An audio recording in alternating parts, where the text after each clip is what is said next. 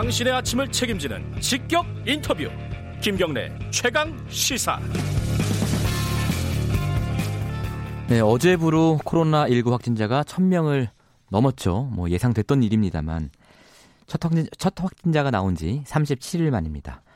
현재 환자가 확진자가 1261명, 사망자 12명, 완치자 24명입니다. 과연 이게 언제까지, 어디까지, 몇 명까지 우리가 받아들일 마음의 준비를 해야 되는 건지 모르겠어요. 이게 잦아지는 건지 아니면 계속되는 건지도 모르겠고요.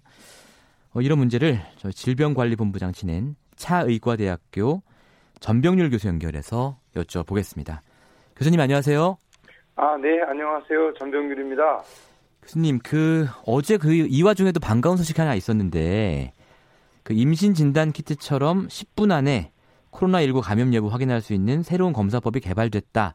이런 소식이 있었거든요. 네. 이거 뭐 곧 사용할 수 있게 되는 겁니까? 아, 현재 이 코로나19 감염증에 대한 진단 방법은 말씀 주신 것처럼 그런 신속 진단 방법이 있고요. 예. 또 분자 진단 방법이 있습니다. 네. 지금 현재 사용하는 게 이제 분자 진단 방법인데요. 예. 지금 말씀하신 신속 진단은 빠르고 간편하다는 장점이 있습니다.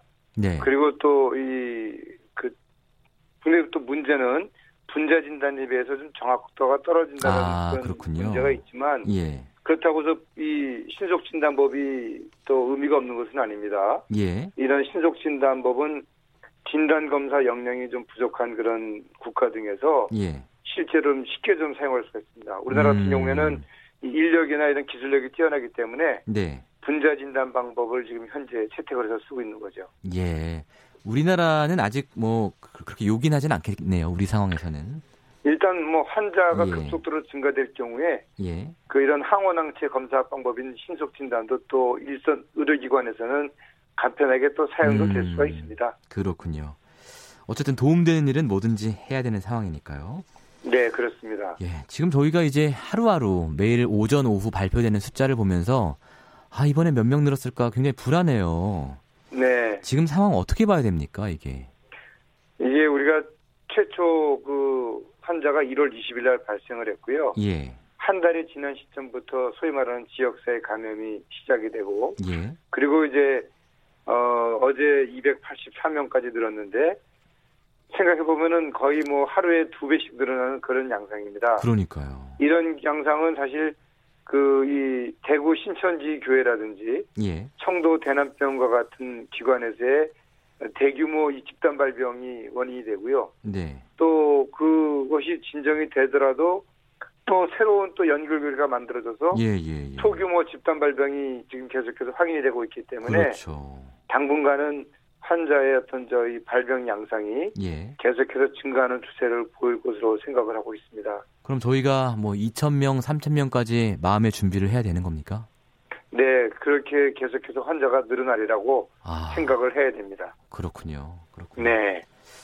알겠습니다. 근데 이제 외신에서 어제 이제 이런 보도들이 나오고 있는데 어, 한국의 이 확진자 숫자가 많은 게 네. 한국이 굉장히 신속하게 많은 인원에 대해서 코로나 네. 검사를 했기 때문이다. 그게 오히려 네. 이제 다른 나라에 비하면 어, 숫자가 많아 보일 수 있지만 우리 한국의 높은 어떤 기술 수준을 보여주는 것이다.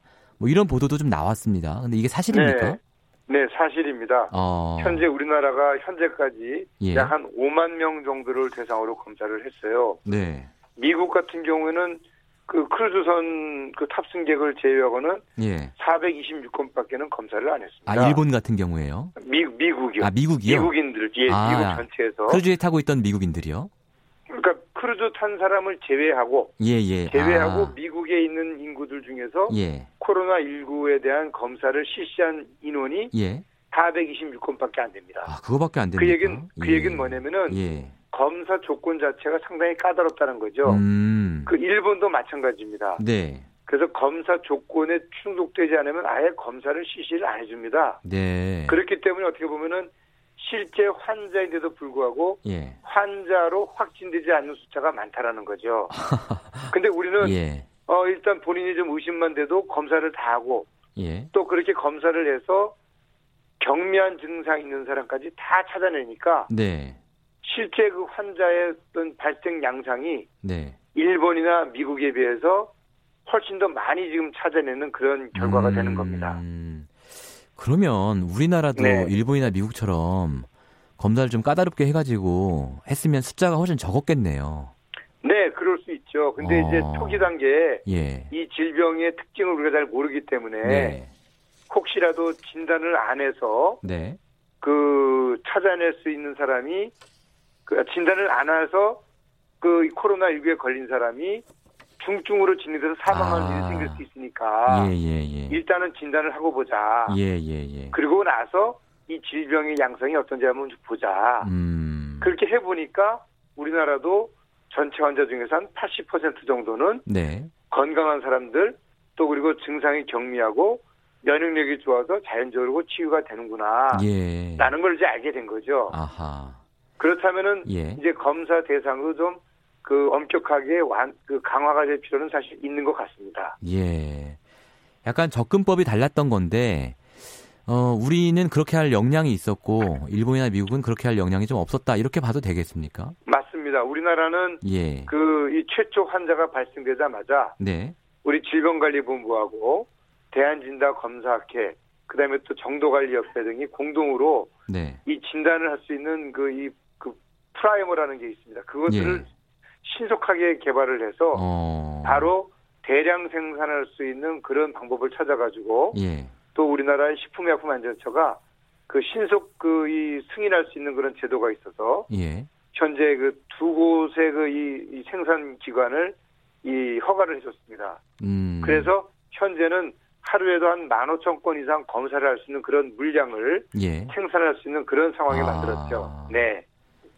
그쪽 나라들에서는 그게 안 되고 그런 그, 상황이군요. 예, 그 미국이나 일본은 그 실험실적으로 할 수 있는 그런 그 진단법을 고수를 하다 보니까 예. 일일 검사할 수 있는 물량 자체가 상당히 제한이 되어 있습니다. 예.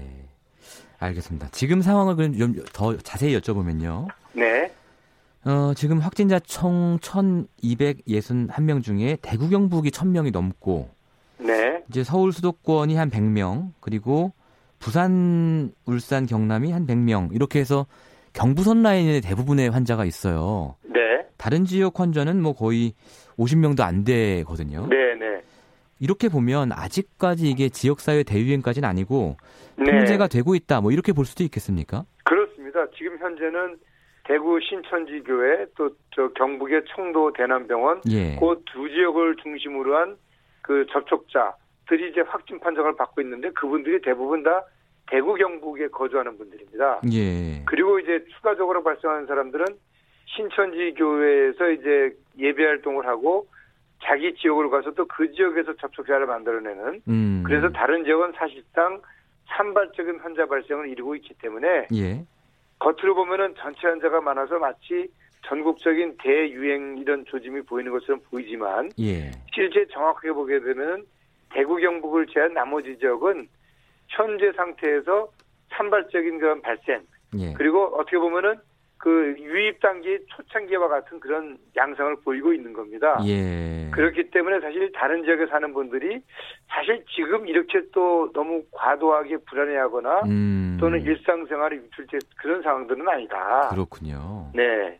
그렇게 저는 보고 있습니다. 아까 이제 우리가 2,000명, 3,000명 나올 마음의 준비도 해야 된다고 말씀하신 것은 기존의 그 우려되는 집단에서 추가로 더 나올 거다 이런 말씀이시군요. 그러니까. 네, 그렇습니다. 이제 그 예. 지역에서 파생돼서 나오는 다른 소규모 집단, 예를 들어서 네. 어, 그, 그, 저죠, 부산의 온천교회, 또 예. 칠곡 장애인 시설, 예. 또 울산 광주에 또 신천지교회 신도가 가서 또 종교 활동에 참여했던 부분, 예. 그리고 또 이번에 새롭게 확인된 또 명성교회 부목사님과 관련된 또 그 교회에서의 집단 발병 우려, 예. 그런 부분들이 앞으로 어, 이런 대규모 집단 음. 발병에 또 다른 가능성을 가지고 있는 네. 그런 거의 시설 기관이라고 할 수 있겠습니다. 아.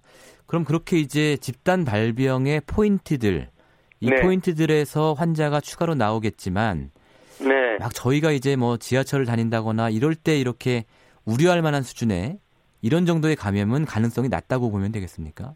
어, 일단 뭐 현재로서는 대구 예. 경북과 같은 그런 대규모 발생 양상은 대단히 낮고요. 예. 다만 그래도 대중교통 시설을 이용하면서도 또 감염 가능성은 있기 때문에 네. 위생 수칙 지키시고요. 마스크도 그다음에 쓰고요. 또 예. 사람들이 많이 밀집돼 있기 때문에 네. 마스크 착용하시고 네. 또 대중교통 시설 이용하고 이제 사무실 가지 않습니까? 또 예. 집에 가지 않습니까? 예. 손 깨끗이 씻고 알겠습니다. 그 예방 차단하는 것이 좋겠습니다. 예. 오늘 말씀 잘 들었습니다. 네, 감사합니다. 감사합니다. 지금까지 질병관리본부장을 지낸 차의과과학대학교 예방의학과 전병률 교수였고요. 2월 27일 목요일 KBS 1라디오 김경래 최강시사 오늘 여기까지입니다. 이번 주 진행을 맡은 저는 뉴스타파 기자 시민보였습니다. 내일 아침 7시 20분 다시 돌아오겠습니다.